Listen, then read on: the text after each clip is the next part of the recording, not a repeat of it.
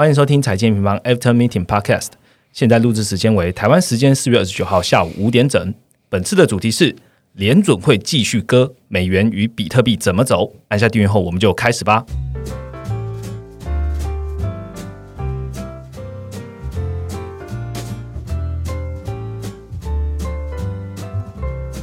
Hello，大家好，我是财经平方的 Roger。嗯，不知不觉呢，我们就来到了四月的最后一周了哈。那其实也是已经卖到 Q two 的第二个月了，那即将到五月了。那这周呢，全台湾嗯有一个好消息发生，就是全台湾就是下雨了。对，那其实大家都在关注嘛，就是水情。对，所以我们还是跟大家恭喜一下，就是终于开始下雨了。到我们今天录音的时间呢，其实很多中部的雨都有下整夜然后。那也从同时也代表就是哎。那个夏天的脚步也近了。那我们回顾一下，就是一整年。一年前呐，吼市场就是开始遇到了疫情的问题，然后从这一年来，就是从疫情中修复，然后复苏，然后解封，然后现在联总会有一些动作。其实很难想象，就是这样短短的一年呐，就是全世界的投资市场哇，经历超多超多的事情的吼。那甚至呢，最严重的美国呢，到现在都有将近四成的人有完全接种了疫苗。当然，除了美国之外，世界上还有很多的角落还是有受到疫情所苦啦，比如说印度啊这些。那呃，在我们距离完全没有疫情的世界呢，基本上应该还要再等一阵子。那在这个后疫情时代，我我们到底要关注什么样的呃消息跟什么样的数据呢？那我这边也邀请，就是再次邀请喜欢听我们 Podcast 的听众哦，就是我们五月二十二号我们举办的全球总经影响力论坛。那这论坛呃上一集有跟大家讲到嘛，我们请到的就是九位。都在关注经济的大咖们，那呃，包含了艾谢克啊、王博达，然后科技导读，叭叭叭这些很重量级的人物来跟我们分享，在后疫情时代他怎么用总金来观察这样的一个趋势的脉动，并且呢，延伸到了产业，最后再看到了个股如何投资。所以呢，如果有兴趣的听众朋友呢，欢迎到 A 米方的官网来了解。那前面讲这么多话，就是因为我们的伙伴们告诉我说，前面的介绍还是要放一点感情，讲一点故事，所以今天开场我把它铺的比较久哈。那没关系，我们还是回到本集的重点。这样，本集的 podcast 呢，在我们录制的今天的早上，哎，刚好是美国联准会的四月的利率决策会议召开，那利率一样不变。但是会不会影响就是市场接下来对于美元的这样的看法呢？那上个礼拜呢也是欧洲央行的会议嘛，那所以这两个国家这么大的国家的两个央行到底有什么一样或是有什么不一样呢？还有近期我们讨论度相当高的加密货币比特币，所以呢，我们今天邀请到两位研究员一起跟我们录制本集的 podcast，一个是 Mark，一个是 Ryan，好，跟大家 say hello 吧，Hello，我是 Ryan。Hello，我是 Mark。好，我必须要说，我们研究员真的很爆强的啦。就是凌晨两点的联准会，那个 Ryan 就起来开始，就是做一些笔记啊，然后听完整个的记者会。我们在今天早上的时候七点半到八点，我们就把这样的快报发出去了。那那个。Ryan 现在的身心灵状态还好吗？还行，还行，还行。对我相信那个用户应该会有感受到我们的认证啊。所以早上您看，在还没开盘前，你应该如果有加入 N M Pro 的话，你应该就收到我们的快报了哈。那一样，在今天 Parker 进来之前呢，我们还是请 Ryan 跟我们掌握一下本周的市场动态吧。好，那其实本周行情在欧美国家部分跟上一周我们 p a c k a g e 报的是很接近的，就是像 S M P 五百啊，然后道琼啊、纳斯达克还有 DAX，因为它都在历史的高位附近。嗯，所以虽然我们在这一周是有看到 S M P 五百或纳斯达克的创高，但是整体还是比较偏向震荡啊，就是它的那个涨跌幅都是不多的这样的状况。那其实四月底是一个财报周嘛，所以其实基本上都是个股的表现在发挥了。那如果说是以总总金的角度来看，其实不知道大家有没有印象，其实我们在二月的时候就有提醒过，其实像美国的零售销售的一个绝对值，还有一些电子商务的一个消费的绝对值，嗯在那时候都是一个。创高的状况嘛，那其实就可以在这一次的那个科技巨头的财报里面都能够看到，就是表现是算是相当亮眼嘛。那所以就是纳斯达克的话，本周算是一个续创新高的一个状况。今天 Facebook 跟 Shopify 公布也都是很好的一个 Q 哦。对对对，其实像苹果啊那些也都非常都非常好。对对对。那另外的话就是亚洲股市的部分啊，其实我们上一周 p 开始有讲到嘛，爆量的台股。那其实就是我们在上一周的时候有说到，就是其实不止原物料在涨价，就是涨价其实还发生在一些。电子产品里面，像事情，你看这一周这一周啦，算是法说一个很密集的一个时间点，联电啊、联发科啊那些哇，全都是非常强势。像今天的一个台股联发科是涨停的一个状况嘛，对对对。那其实这也是推动就是台股在我们这个录制的今天，其实来到一万。七千七百点，就是也算是创一个历史创又新高。创新高了。对对对对，那另外的话就是外汇跟原物料部分，其实美元指数算是一个连续三周收跌了啦。那其实这个部分，我觉得短期是跟联准会它态度是不变的。嗯，然后呢，就是你看拜登也是继续在推一些财政的计划，所以其实市场可能是短线在反映这些事情，让美元一个维持一个弱势的状况，因为还在持续的印钱嘛。嗯，那在这样的环境下，其实原物料相关的一些铜啊、金属啊，或是黄小玉它的动能就是比较好。嗯，所以整体来看的话，其实本周行情的资金流向跟上一周是差不多的。嗯，那在欧美的两大央行的会议之后，还有拜登财政几乎是公布完毕。对然后呢，财报可能再开个一两周之后，嗯，就是接下来我觉得可能美元美债的一个资金流向的变化，就是我们接下来的一个重点。嗯，刚刚呃，Ryan 有提到的，就是拜登的财政财政的计划连续公布。等一下我们在讨论过程也会跟各位听众朋友说明哈。那我们今天的重点会分三个部分。第一个部分，我们来带听众朋友来来了解，就是录音的当天的。清晨，哈，最新的美国联准会的讯息，然后跟上周刚开完会的欧洲央行比较一下有什么样的差异，这是第一个。第二个部分呢，我们把两个重要的经济体的状况好好来比较一下，归纳出我们认为最强货币的一个看法。然后最后呢，就是我们的干货啦，就是呃，Mark 呢将带来会带来就是影响比特币中长线的关键图表，关键一张图。所以就让我们直接开始吧。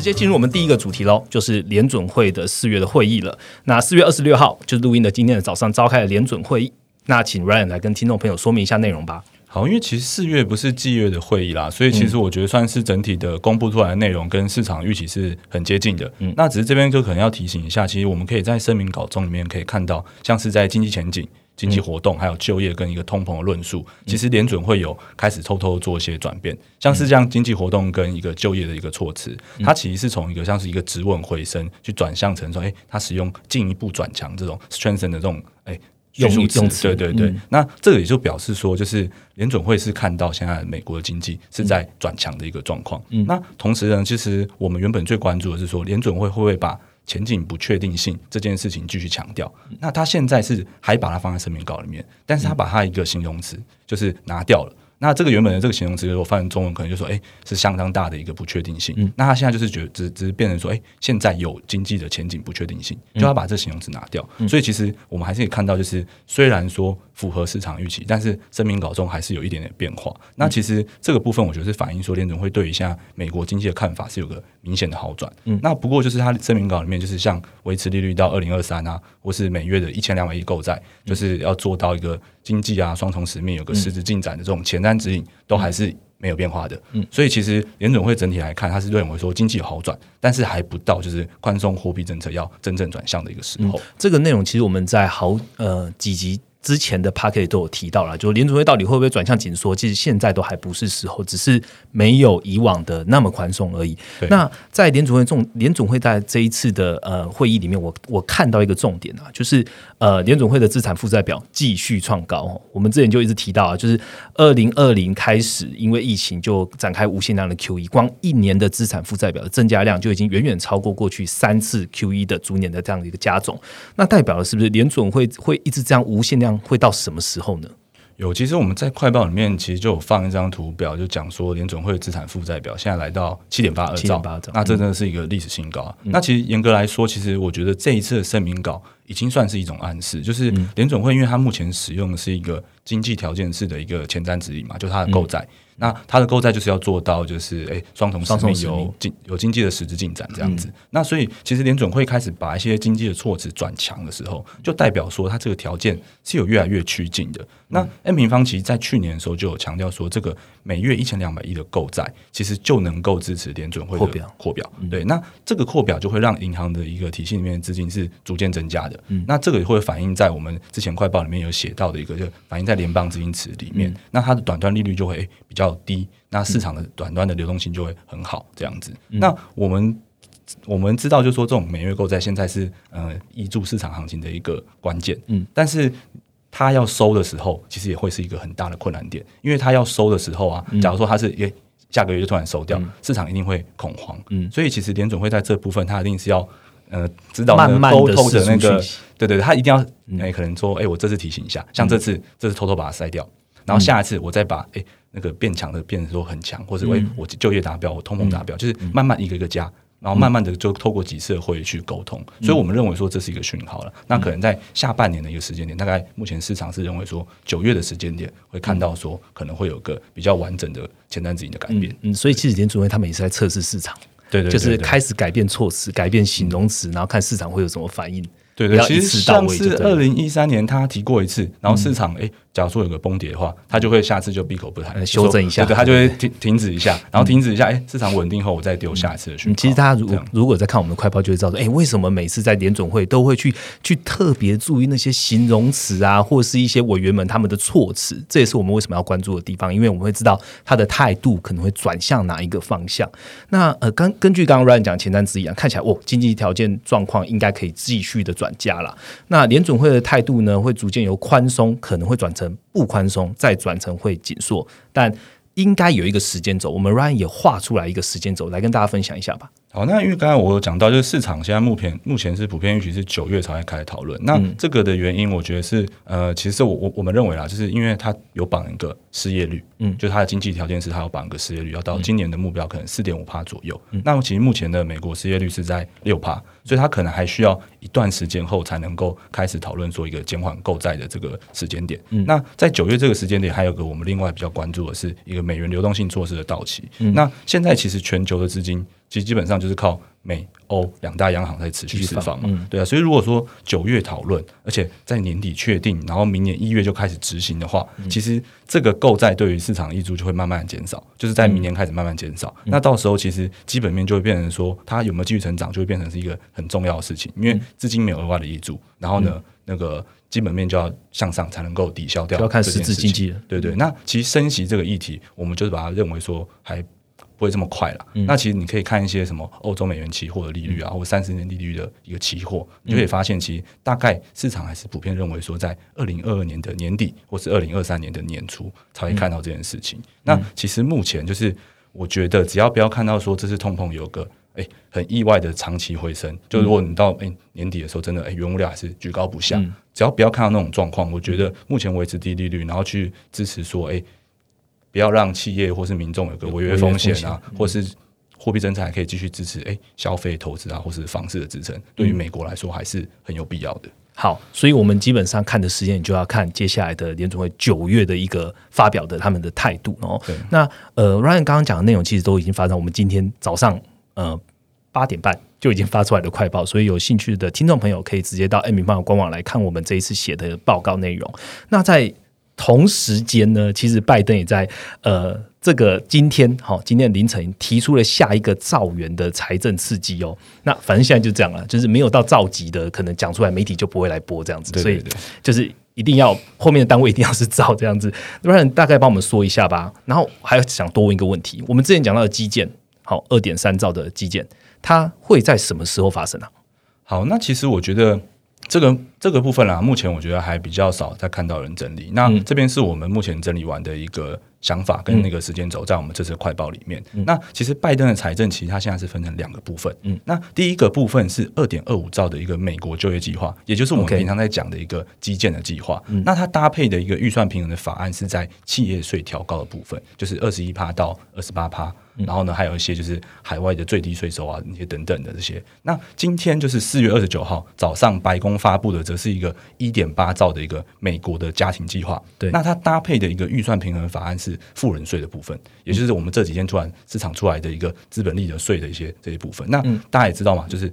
短期反应立刻就拉回来，对不对？那其实根据我们目前整理的，我们认为原因是这样啊，其实因为。呃，众院的 Nancy Pelosi，他其实有已经有表态过，就是说他会将拜登的这个呃就业计划，对就业计划，其实他的整整个计划叫做那个 B B B 啊，对对对，就是美国的美好计划嘛，对不对？就是反正他的这个计划其实有分这几个部分。那 Nancy Pelosi 他是认为说，现在他会把美国的这个就业计划，就是基建的部分。单独列出来立法表决，OK，他不可能在一年内通过一个哎这么大包，然后要讨论两两种加税的事情，所以他其实现在认为说，他今年可能就是做这件事。那目前预计是最快在五月七号，也就是我们呃下礼拜的礼拜五的时间，可能众院的一个专业的委员会叫做运输及基建委员会，他们会会拟稿这个呃基建法案，然后呢会开始在众院里面进行讨论。那可能七月四号的时候会有一个众院协商完成的众院版本。那目前其实哦，我们自己的观察是这样，就是其实共和党对于嗯就是白宫的提案，他们也有发表他们意见，在他们参议院的呃就是共和党的党员里面有发有发表一个五千。呃，九百八十亿的一个计划，差很多哎，对，落差很大。但是你会发现哦，它的呃里面的内容啊，就是基建部分，它全部买单，桥梁啊、道路啊、宽频网络，他他们都觉得 OK。然后呢，甚至电动车的电动桩，他们也觉得 OK。只是他们觉得说，预算平衡的来源要使用，就是哎，使用者去付费，而不是说像企业税去加税。对，所以其实他们还是有一个共识，就是说，美国现在确实。需要基建政策，所以我们是认为说，今年在这个七月四号就众院谈成一个众院版本之后，还是有可能在。八月这个国会休会之前，就是在个财年之前啦，完成这个基建的讨论，然后甚至有一个通过的可能性啊。嗯，刚刚 Ryan 提到哈，其实今天早上录音的当天的早上，大家听到的呃，拜登的一点八兆，基本上他都是在美国重建美好计划里面。对，他只是他把就业计划是我们刚刚讲的二点二五兆，然后加上今天早上公布的一点八兆，它是主要 for。呃，家庭家庭资源的对一点八兆是一点八兆家庭，只就是他可能讨论这个一点八兆，可能不一定会是在这个财年的事情，因为要讨论的事情会一下太多，他没办法在这个。所以他们现在也是分包来做，所以我们可以关注的时间点，第一个就是五月七号，对。众众院呢他们会提出他们的法案，但是最关键的时间点是七月四号。就是众院协商完成之后的版本，对，所以请各位用户呃一起来关注我们这个重要的时间点，我们会在我们也会在那个时候发布呃就是相对应的快报来有有更新的话，对，好，那嗯讲完美国，我们来听听我们来听听欧洲好了，欧洲央行的宽松态度啊，在上个礼拜可以说是比联准会来的更积极，它不止维持宽松哦，它还在上周呢发布的时候明确的说出说哦 Q two 会加速购债，那 Mark 你是怎么看的？那欧洲央行它这个加速购债的话，就是基本上因为它的购债计划跟联总会比较不一样的是，它是不会声明说它接下来每个月会买多少的公债，买多少的资产，它是呃，它是直接。规划一个说，呃，它一个一个总额总额度，譬如说，它目前的为止是那个 PPP 的购债计划是直接到一兆八千五百亿，然后会买到呃明年明年三月的时候，那这个东西就是说，它不，呃，它只会在那个时候喊一个总额度，然后接下来我们就只能持续去关注它每一个月实际买的购债量。嗯，那它从上上个月，其实上个月的欧央行的利率会议就有讲到，就是它在。第一季的最后一个月有讲说，它第二季就会加速购债。那上上周的四月的那个利率会就有继续强调这个部分，说第二季会显著的强化这个购债量。那为什么这个东西相对比较重要？是因为就是其实从去年底到现在，就是它今年第一季的 P E P P 的这个购债量是有一个放缓的。就是它实际的购买量是有出现放缓，相较去年，它的速度是有减缓的。那也会让市场担心说，哎，那是全球经济开始复苏啊，那欧央行的宽松力道开始有点缩手了。那不过在就是从三月到现到三月，三月的利率会议到四月利率会议，可以看看到它只是持续重现强调说，那我们第二季会去强化这个购债的速度。嗯，那这边的话。呃，不过还是要注意一下，因为它这个一兆八千五百亿，它是讲的是我不一定会去买完，他会去看实际的情况，然后做改变。那他有讲说，就是基本上是在呃每一季的最后一个月会给出下一季 PPP 的购债指引。所以，嗯，目前的话，确定的是说，它第二季的购债量就应该就是会提升了。那基本上。相较于第一季，因为第一季的话大概是一个月是五百亿到七百亿了，那目前的话就会可能会提升到七百亿、七百亿到九百亿的这个之间。那配合它原本就是常设的常设的购债计划，这个是在 A P P，这个 A P P 是在疫情之前本来就有的一个购债计划，每个月两百亿，那加上这样的话，基本上就是九百亿到一千一百亿的一个资产购买量。那基本上就是第二季。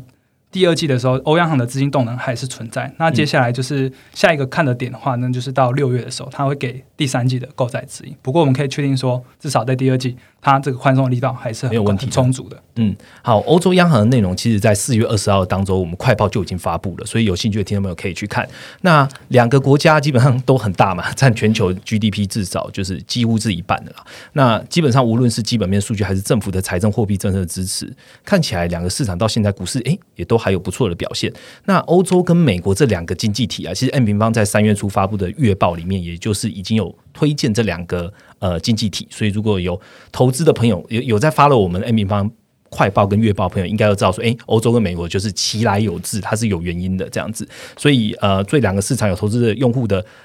呃投资朋友呢，可以跟。一起来跟我们追踪，然后看一下我们对于这两个经济体是否有一些样改变。下一个主题我们来讨论，就是这两个经济体到底现在有什么差异呢？那我们下个主题再来说喽。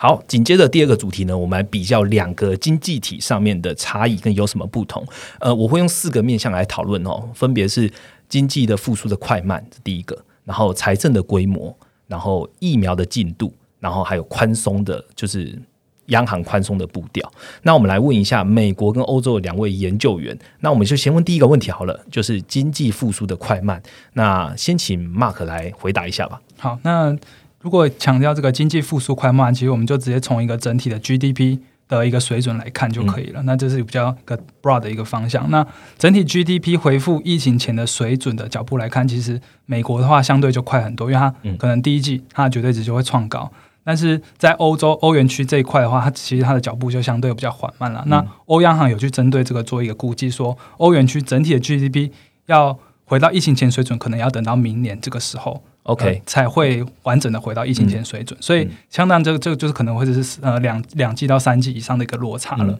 那整体而言，为什么说欧欧元区的复苏脚步确实比较慢？我们进一步来看目第一季的状况，其实它从消费的情况来讲，就是因为欧元区它本身就是在第一季的时候还是会被疫情的疫情的影响，然后它有去做一些减灾啊、封城措施，像英国、德国、法国他们都有一些做一些封城的措施。那我们可以看到，其实它的零售啊，一二月它。这个年增率其实还在衰退的，那就业市场在新增雇员部分也没有完全的止稳，那这个就没有像可能像美国的非农，它就是每个月都有出现一个新增雇员。那其实像英国啊、德国这边还没有一个很明显的一个向上的一个状况。那欧洲的亮点其实就还是在于它的制造出口的部分了。那像是制造业 PMI 啊，德国工业订单，制造业 PMI 这一块就是创了一直创，像德国 PMI 就创历史新高嘛。那可以显示，其实它还是。目前经济的复苏还是仰赖的是一个海外需求的部分。那内需复苏的脚步，像内需还有一线的服务业这一块，就是相对比较疲软。对，这样。好，那呃，Ryan 呢？你觉得经济复苏的角度的差异？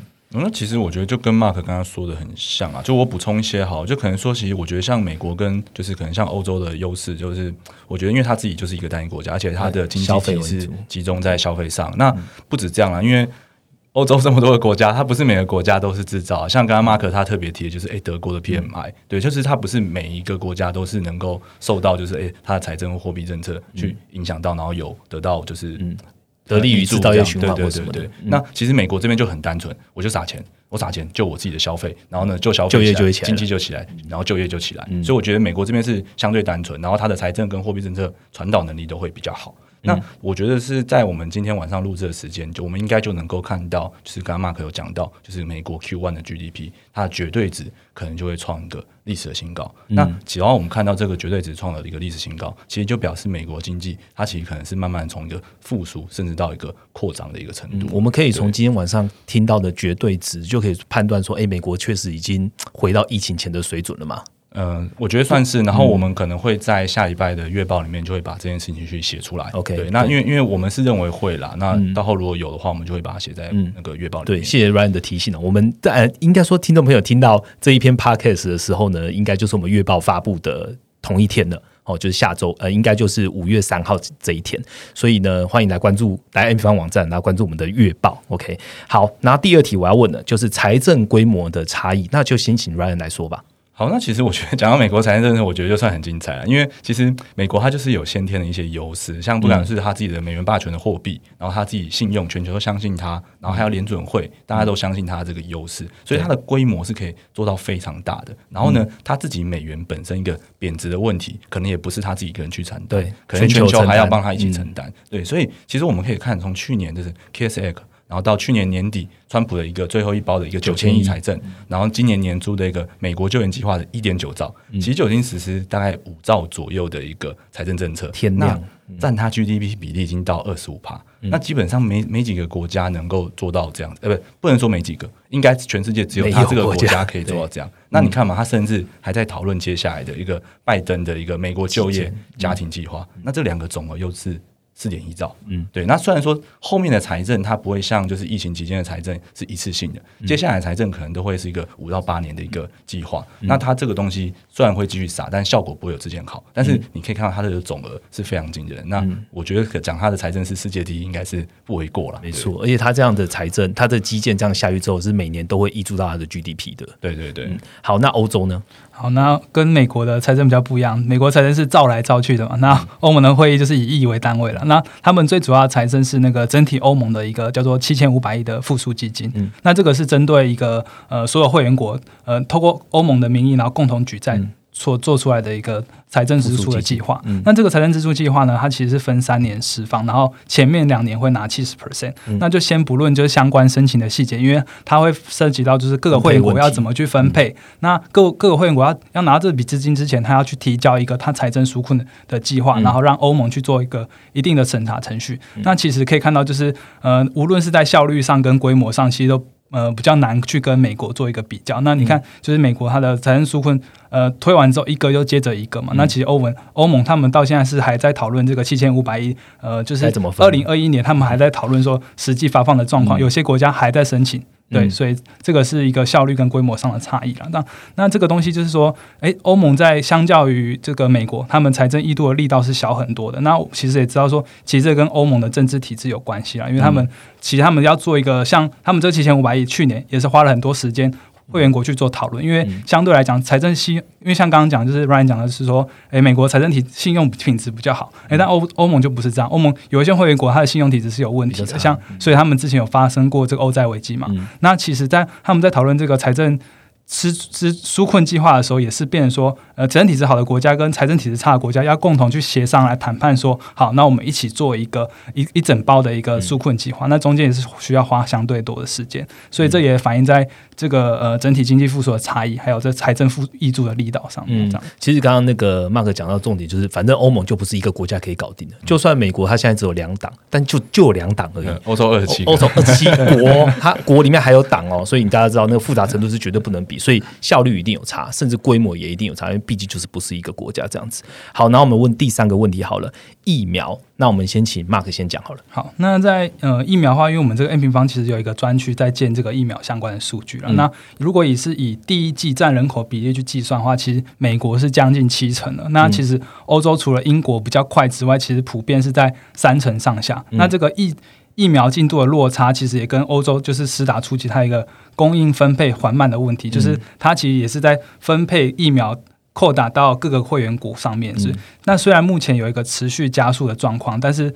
这个速度是明显慢于英国跟美国两国。那根据 BioNTech 的那个估计，其实欧洲最快也要七八月能才能达到一个群体免疫。那这跟欧盟定定的目标。就是在夏天之前达成群体免疫是一致的。嗯，刚刚 Mark 讲到重点是美国的速度很快，那请 Ryan 来讲一下吧。好，那其实美国速度是真的很快啊，因为他其实目前打第一季的人是二点三亿人已经试打完成，他现在其实就放在他的那个白宫的官网里面，就是首页进去你就看就看得到了。对他们现在打的也是正机啊，对对，那些正机。然后他第二季其实有将近一亿人打完了，所以其实你看嘛，他第第二季就是完全打完人，其实已经占他三分之一的人口，好快啊。那其实他在这个运送途中的疫苗还有高达三亿多剂。所以表示他自己国内是完全不缺的。那基本上他除了一些不愿意施打疫苗的人以外，我觉得他们美国要打完，真的就只剩下时间问题。那目前他其实一一天啦，就是大概一个三百万到三百五十万的速度在打，所以其实可能真的六月左右，全国就是扣掉那些不愿意打的人。就全国就打完了，嗯，那这个应该是绝对是就是成熟国家中速度最快。这个它的优势就是因为疫苗是他自己的，所以它可以自己生产自己用，那它优先使用这种状况。那这对于就是它的就业还有复工也是非常有帮助。所以其实我们在这次联总会里面也看到非常多的记者一直问，就是包括这个问题，就是说，哎啊，我们这个肺炎状况啊，我们疫情状况，疫苗施打看法，其实就是因为它这个疫苗的这个施打速度是对于美国的经济啊，它的就业市场是很有帮助的。这样子。好，那我问最后一个问题就是央行的宽松步调，那请 Ryan 先回答好了。好，那其实就刚刚就是延续刚刚我刚刚前面讲的联准会嘛，其实联准会态度我觉得就跟前面讲的很像啊，他还是要看到就是实质的数据出来。所以我们虽然说现在看到疫苗施打很快，然后可能会反映在它的就业市场上，但是可能等到它的数字真的开出来了，今年的目标四点五帕到了，它才会。开始真的正式的进行去进行一个讨论。嗯那在这个之前，我觉得他就是不断的去跟市场去做个沟通的动作。那等到说，哎，这个东西好确定，我觉得就业市场稳定或是通膨 OK 之类的，他才会就是哎转向说去减缓购债这个部分。那我觉得就是我自己自己认为啊，就是我觉得要有点心理准备，因为市场可能会一个领先的一个反应，就是我们现在大家共识是在九月可能会讨论这件事情。嗯，那可能。九月它就会之前，他市场就开始 price 去做个反应。那我自己抓的这个时间点，可能大概就是一个八月这个空窗期，因为现在大家认为拜登的基建政策，它会在七月七月多休会之前，八月休会之前嘛。那这个时间点，我觉得就是一个大家很好反应的时间，对，很好反应的时间点。那但虽然说最后结果是不变的，因为九月之后，可能每月一千两百亿的购债还是会可能还是继续，还是会买买到明年嘛。对，然后呢，哎，可能基建，哎。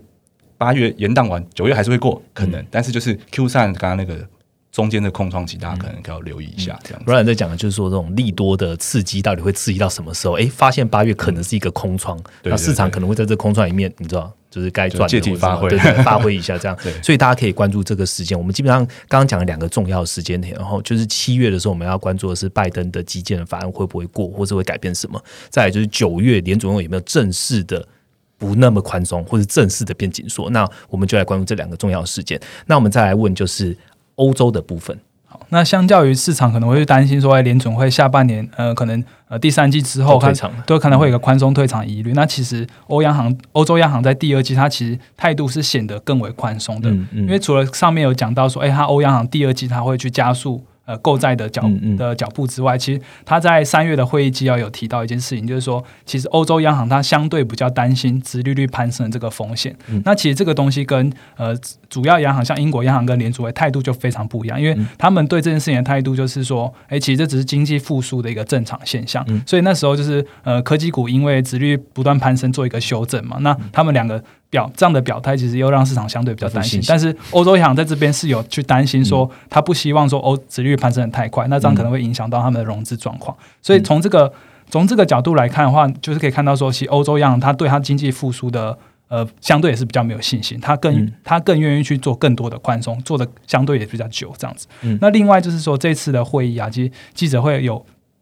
欧洲央行的行长就是拉加德，他有去承认说，哎，其实他认为说，他跟联准会宽松的时程本来就是不一样。那这个东西说，呃，因为他们当然也很希望说，这个脚步可以是一一致的。但是他说，嗯，他们其实经济复苏的状况其实是。呃，没办法让他们去做到说，譬如说联储会可能有释放缩减购债讯号，然后开始启动一个呃逐步恢复呃宽松正常化的一个现象。但是呃，欧央行在这边他们是说，这可能是比较没办法做到的一件事情。那其实为什么就是欧洲央行他们会相对比较宽松？其实关键是他们的那个通膨水准了。像像譬如说三月他们欧元区的核心通膨年增是。零点九四 percent 嘛，那我我认为说，哎，这个通膨水是相对呃比较低的。那这个东西数据是有参考价值，是因为 H 欧元区接下来就要进入一个通膨相对低的机器。嗯，但是在真正进入低机器之前，它这个核心通膨这个数据呢，其实可以也可能某种程度透露说，其实他们整体的通膨还。要达到目标，可能是有一定难度。虽然说，哎，接下来会因为低基期出现一个攀升，但是可能中长期通膨水准没有那么高的情况下，还是会让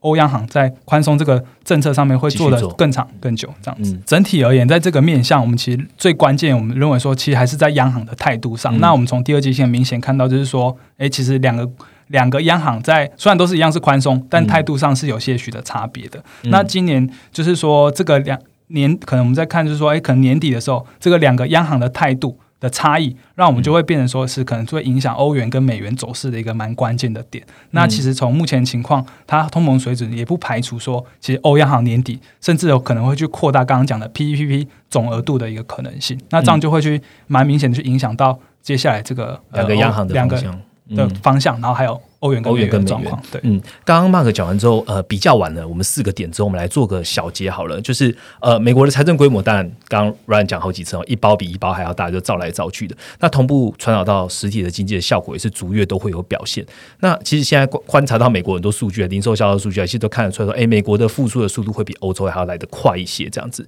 但欧洲因为疫苗的进度，然后还有复苏的速度会比美国还要来得慢一些，所以欧洲央行更有很大的空间可以去做货币宽松，又加。大啦，或是又加速都有可能。那在欧元因为宽松而弱势的条件下，同步也会推升了美元的升值嘛。那所以好多人在问说，哇，美元指数又回到三月初的水准哦，就是现在要到九十点多而已，是不是之前涨的是虚涨什么的？但其实 N 平方这边来看啊，我们美元的未来的升值的几率还是比较高的。哦。我们从高档震荡的油价也会知道说，哦，通膨的压力也不会那么容易消散，所以联储的动作呢，还是会影响未来美元走势的一个关键。好，这就是我们第二个主题了。下一个主题，我们来讲讲比特币。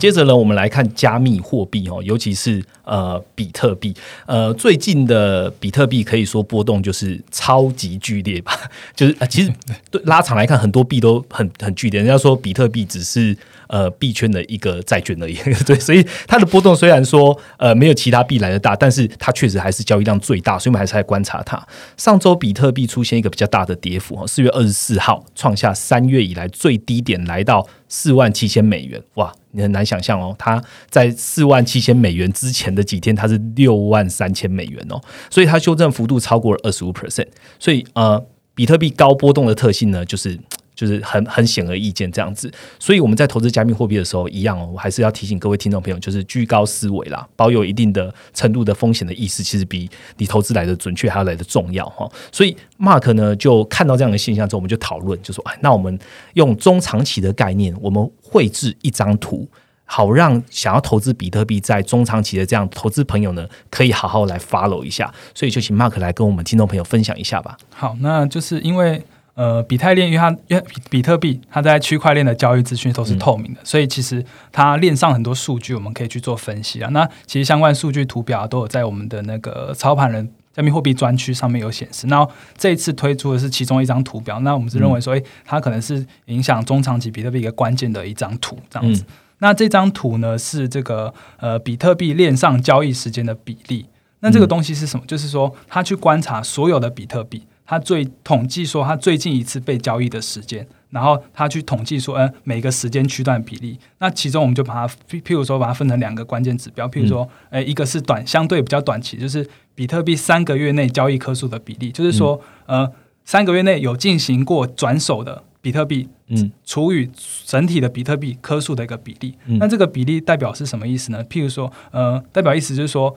它这个数字如果趋势向上的话，代表说越来越多比例的比特币在短期之间曾曾经被交易，曾经被换手过。那其实这个。短被交易过、被换手频率变高的话，其实代表透露的是说，加密货币在这个比特币这个市场相对市场热度还是很充足的，大家很有意愿去做呃比特币的交易。那如果当这个指标趋势向下，反过来讲就是说，哎，短期换手的频率较低。那如果可能呃中期被套牢了，那他这边可能下面找不到一个新进来的市场投资者。嗯，对，那这个是一个短期的指标，我们怎么去看？那另外一个就相对比较长期，这个是超过一年以上。未交易颗数的比例，刚刚讲的是三个月内就被交易的比例嘛？那这个是统计说所有比特币最近一次一年以上的比特币，一年以上才交易未交易的比特币，然后除以整体的比例。那这个这个趋势，那个这个指标呢？如果指标向上的话，其实都代表说，呃，有很大一部分的比特币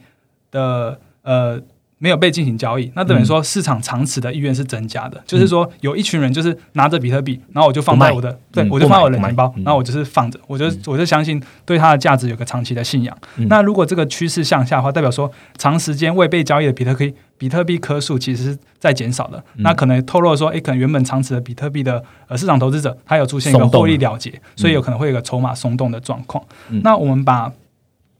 就是这这两个数据结合起来之后，就是变成下面这张关键图表了，这样子。嗯，关键图表的话，嗯，大家可以到我们的呃 N 平方的关键图表这个网页，然后你们打开网页之后呢，Mark 再来好好讲一下，就是这个关键图表的意思是什么？对对，OK。因为我觉得这可能要搭配这个图来一起去看会比较好，好分析。我们其实把这个关键图表简单来讲，我们把这个关键图表呢，两个指标各自会有向上跟向下。两个同时向上，两个同时向下，或是一个上一个下，分成四种的情境。那 Mark 来跟我们讲一下，这四种的情境哪一个的组合是情是胜率最高的？好，那这个我们是有请我们的 M 平方量量化的研究员去做一些回测啦。嗯，那其实我们从二零一四年回测到现在，我们发现说，其实比特币最佳的价格发展的情境，它是在短期就是三个月内交易颗数总比例向趋势向上，嗯然后长期呢，也就是超过一年未交易颗数比例向下的时候，这个情境呢是